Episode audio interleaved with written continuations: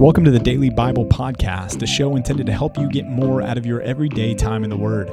This is a ministry of Compass Bible Church in North Texas. And if you'd like to join along with our daily Bible reading program, you can do so by going to compassntx.org and clicking on the Daily Bible Reading tab. Thanks for joining in for today's episode of the Daily Bible Podcast. Happy Thursday. I thought you were going to say happy birthday. Happy Thursday. Not birthday. It's almost Turkey Day. Hey, I have a few turkey songs. There's a turkey song by uh, by Matt West. It's hilarious. Thanksgiving song. It's hilarious. I listened to it. Abe Kim sent that to us. Thank you, Abe. And uh, yeah, it's hilarious. you should listen great. to it. It's a great song. And Yep. I think uh, so. We're going to do it for church this Sunday. No, we're not. Um, oh, we're not. No. We already the band's already been practicing. Bro. Well- we, we're gobble gobble one, gobble gobble two. Something about getting jelly in my belly. Yeah. Uh, oh my my, with that cranberry jelly, something Yeah. like that. Yeah.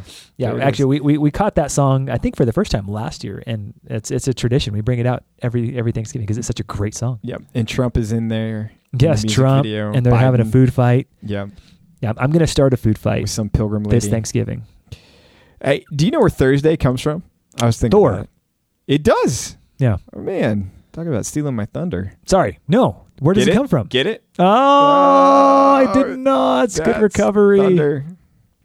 Yeah, no, it's from uh, a Norse name for yeah Thor's day. It's it's Thor's day. I think all of the days actually come from pagan mytholo- uh, mythological gods. Uh, so I th- Thor is the one I remember because that's the obvious one. Well, Saturn. to you, it's apparently not obvious to me. Sa- Saturn Day. Um, so the god, the god Saturn. Uh, let's see which other ones make sense. I, I can't recall. The ones that sound like their names, those are the easy ones. Yeah, yeah. But Thor, yeah, Thor for Thursday. Do you know who the Roman god equivalent of Thor is? Uh, Ares. Nope, No, no, no. Um, Mars.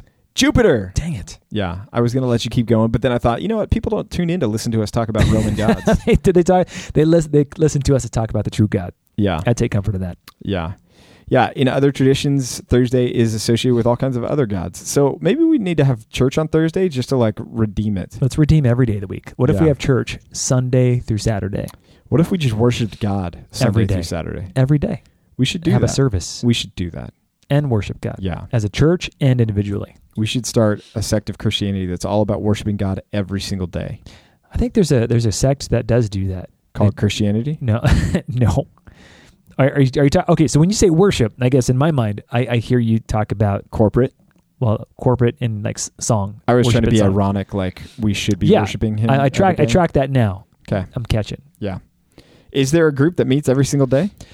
Well, there's a group that has 24 seven prayer and worship. Oh, IHOP. Yeah, I Yeah. didn't want to bring them up. I don't want to give them press, but yeah, no, those they're guys. crazy. Don't follow them. They're bad. Boo. there you go. That's our commentary on them. Well, yeah, they they Speaking of false prophets, uh, Ezekiel chapter 13, 14, and 15 is where we're going to be uh, today. I just set it up. Dude, that was the Holy Spirit. If you're Wow. thinking that was the Holy Spirit moving. Yeah. what makes IHOP bad? Real quick, just get just give a brief. They believe in the continuation of God's revelation, in short. I mean, that's one of the, the, the issues. So they're charismatics. yes. That's yeah. that's the pro- that, does that make them heretical? To, no, but that this particular sect is. To an extreme, they are. okay. Yeah. So um, just because somebody would identify themselves as a charismatic does not mean that they are heretical. But uh, Good clarification. there are sects out there that are, and this would be one of them. There's always a danger, isn't there? That yes, No. yep, yep, yeah. Well, chapter thirteen of Ezekiel, you get uh, false prophets condemned, and these are the false prophets that have been with us since Jeremiah, and they're the ones that are saying peace, peace. They've been with us since Isaiah, peace, peace. When there is no peace, These guys be deucing all over the place. yes, Peace. yeah. And, and, and uh, what jumped out to me is verse one, where it says, "Those who prophesy from their own hearts," and and the reason this jumped out to me this time was how often is that the case? We're, we're faced with the decision of like, okay, do I want to believe what my heart wants, or do I want to hold fast to Scripture? Hmm, and Okay. sometimes we look at what's going on in, in the world, and it's easier to, to buy into the false prog- prognostications of, oh, the economy is going to turn around, or oh, everything's going to be better, and inflation's going to drop, and this is going to be great, and everything's fine. Or do we want to go, okay, no, I, I need to, to look square in the face what's wrong with the world and understand that there's a sovereign God over it all, and it's uncomfortable, but I'm going to trust Him. And so these ones are, are, are bringing a message. We talked yesterday about our faith is in the then and there, not the here and now. Yeah. Their faith is in the here and now, and the here and now staying the way it was, or even getting better here and now. And they're terrified of, about what will happen if it gets worse. And I think that's what leads this whitewashed wall of peace that they begin to proclaim as these false prophets. Yeah, and this is one of the few places in Scripture where you have uh, a prophet talking about women prophets. Yeah. In fact, those are the prophets. So there's two places where you have prophecy out of the heart, and then the first part is in verse uh, one or two. Can't remember which one that is, one or two. And then later on, uh, drop down to verse 17, you see these these daughters of the people prophesying out of their hearts as well, and also using magic bands and things like that, which is actually something kind of common today. Yeah. Surprisingly, even though our culture is increasingly secular, this whole concept of of crystals and um, other things like that. I can't think of anything off the top of my head, but stuff like that is becoming much more popular, Right. which is so fascinating because we're so anti religion and anti things that are hard to quantify scientifically or empirically. So, why do you think this is? I mean, because we're seeing a resurgence. Yep. Why is that the case, Pastor PJ? Yep. Yeah, I, I think it, it builds on, if you remember, what, a decade ago, maybe 15 years ago, the emergent church came on the scene and it, it was a flash in the pan, but it was a, it was a bright flash for a while. Yes, it was. Uh, it caught a lot of attention. And one of the things that they pulled on was a desire for the ancient, and they desi- they they tugged on people's experiential heartstrings, and I think that's what what is appealing to people right now with this uh, resurgence of the new age. Uh, mystical spirituality. You, you for ex- example, if, yeah, if you go to um, Oh, in Arizona, Sedona, Arizona is kind of like the, the the capital of all of this. You can get crystals. You can go on these tours to all these these natural vortexes. Desert seances. Yeah, where you're supposed to get like Thin spaces. Yeah, experiences. interact with uh, the spiritual realm. right, and I think that's what it is. It's you like smoke ayahuasca, yeah, and then you have um, group visions. You know a lot about this. Do we need to have a conversation after this? I, I'm just aware of it. That's Yeah. all. No, but I, I, think it's a desire. I want to have a tangible experience, and, and contrast that with what we're talking about in our New Testament with with faith. Right, faith is the the conviction of things not seen, the assurance of things hoped for. Right, there's so much about our Christian faith that uh, man, we walk by faith and not by sight, not by experience, not by feeling. That's not to say there's no experience in, in Christianity. There is. But we're not guided by experience. We're not led by experience. And these false religions pop up and they appeal to our desire to experience. And I think that's something that is natural to humanity. And this just happens to be the flavor of the day right now. Yeah, and it's so dangerous. Very Not because it's not because it's false either. Uh, it's dangerous because it is it is real. right. It is a real engagement with demonic forces, and I would not doubt for a second if you personally have experience, not you, Pastor PJ, you whoever's listening, have personally have experience with some of this stuff, saying, "Man, I experienced some some crazy this or that." I would say, "I believe you. Yeah. You ought to run." Right. Because that stuff is dangerous, and you ha- you should have nothing to do with that. Right. Gemstones, uh, crystals, I mean, and I know some of the, there's there's been charges, and ladies, please, I hope I'm not insulting you with this. I know that there's even people that do some of this magic potion concoction stuff with essential oils, and I, know it's that's that's a peripheral group of people. So I'm not charging everybody who does that stuff to be on the same page, but I know that there's stuff like that. Be aware, be cautious. Even when we replace religion as a society, we don't replace it with nothing. We just replace it with different religion, usually pagan religion. Right. Yep. Yeah. Well, in chapter 14, we uh, find out about something else that it has to do with the heart, and uh, tragically so. This is uh, an indictment on those that have taken their idols into their heart. What a unique, powerful phrase that is. It shows up multiple times in chapter 14. Uh, and it's just the, the the seriousness and the devotion and the commitment of these Israelites to false gods. Uh, they they are devoted, as Deuteronomy six says, we should love the God with all of our love the Lord our God with all of our heart, with all of our mind, with all of our, our strength. Here you have people that are are doing that with their idols. They've taken them into their heart. This is not just an external thing. This is an internal problem. And, uh, and that's why the judgment of the Lord is coming, and Jerusalem is going to be destroyed, which is where he goes after this. And he identifies these three men Noah, Daniel, and Job. And he keeps saying if they were there, wouldn't matter. They would be spared, but everybody else would die. And I, I again, I went back to Lot and Sodom and, and Gomorrah, and I thought to myself, man, th- then this is a worse situation in Jerusalem than Sodom and Gomorrah had, because God was willing to, okay, if you can find this many righteous people, then yeah, I'll spare them. Here, he's saying it doesn't matter. Even if they were there, they would be spared, but everybody else would die. That's a scary thing to say, man. It's terrifying. And and I wonder how how far we are as a people. You know, whether God could say something like that to us. I think there's a lot more people here that are are good. There's churches that are doing good work, but man, we, we should not take comfort in the fact that oh man, that guy's here or that that pastor's preaching and uh, that guy's still alive in California and he's still doing God's work. No, man, we ought to be zealous for the people near us, care for those people, love them, and be the salt and light that God calls us to be. Now, Yeah. we're, we're supposed to be preservatives, and if we're not doing that, man, we're not doing our job. Yeah, I was thinking about it this morning. I think we've we've had conversations about it in the past, and I, I don't know how much we've talked about it on the podcast, but maybe it's helpful. PR, I know you've done some thoughts on this, but I've done a few thoughts, yes. yes, we have access to so much information, and news is immediate, and we can find out what's going on on uh, any part of the globe.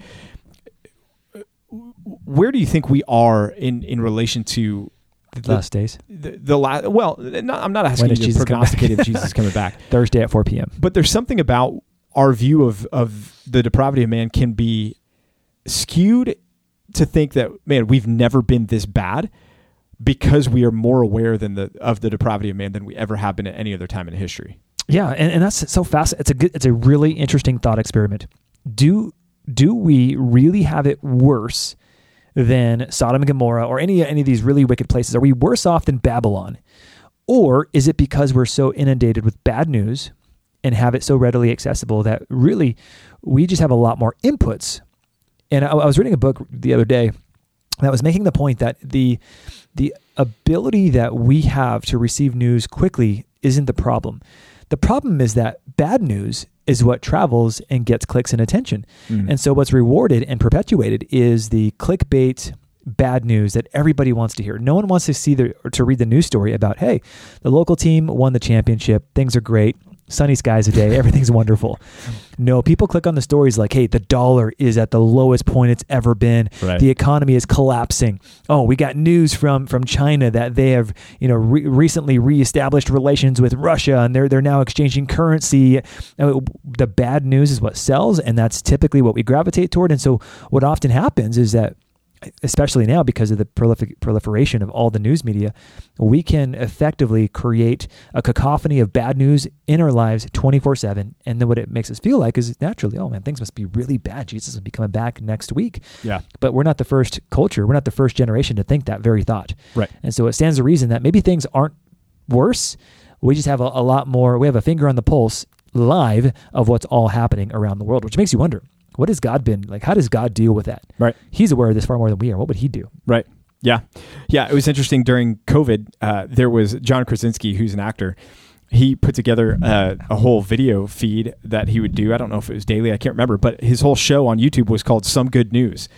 And even as an unbeliever, he he felt that tension, and he just put together a show that was all about like, hey, this team won the championship. Not during COVID because nobody was championing anything. No one was that playing games. but it was all about like here's some good news everybody needs to listen to and hear a little bit of good news and it, people flocked to it because they were like we, we're desperate to hear something that's not doom and gloom and we don't know if the world's ever going to get back to normal and all this stuff Yeah.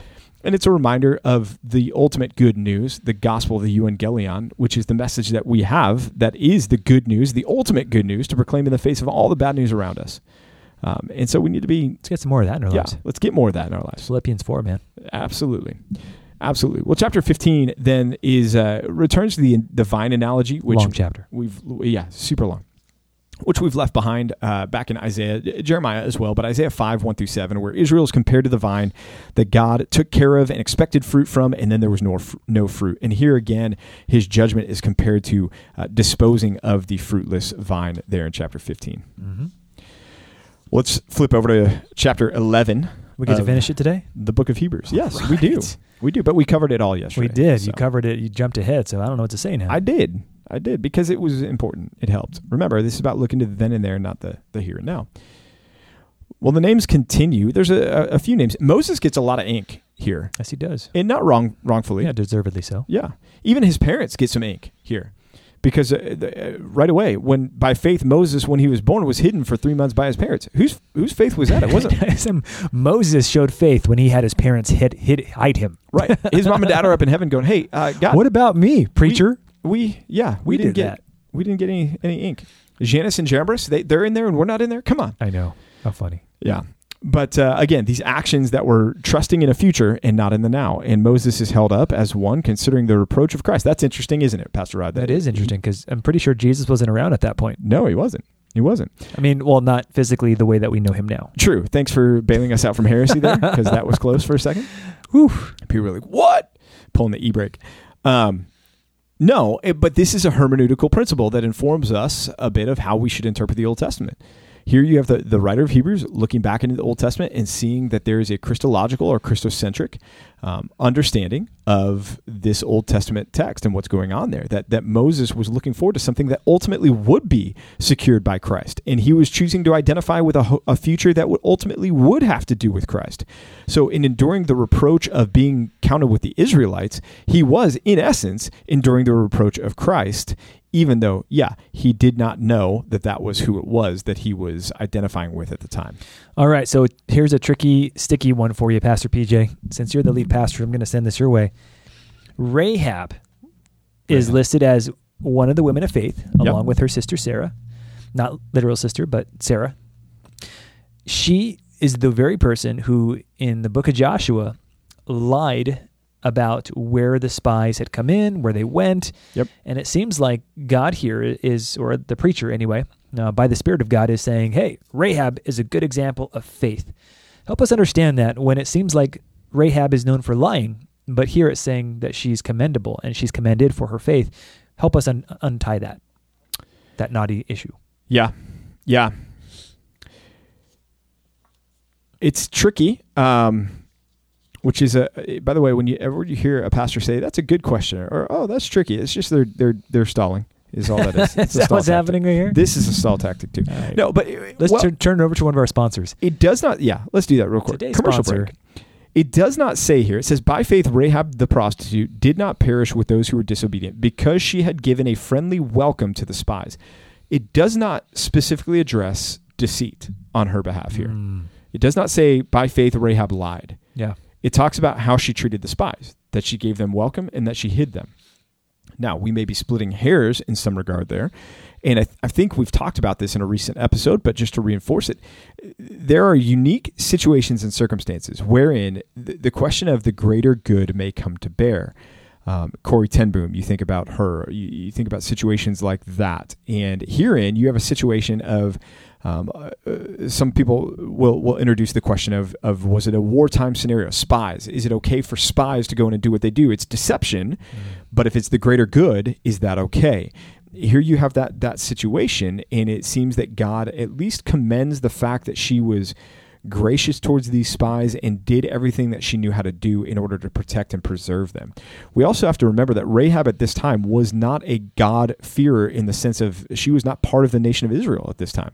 She did not possess the law. She did not know conceptually what it was to to follow God and what God was like even in his character fully. This is still in the stages of the infancy of her understanding of the God of Israel. That would be developed more and more after God d- delivered her and spared her, but I do think there's a measure of how much is Rahab accountable to her actions based on her knowledge of God at this point in time in her understanding of him. Yeah, that's fair, and, and I think your your point should be well received. Verse thirty one does say that she she is not held in regard because of her lie, but because she had given given a friendly welcome to the spies, which would suggest that she she embraced them, she received them, she she believed what they came to say and what God came to do. In fact, she says as much in Joshua chapter six. Right. I think that's that's super fair.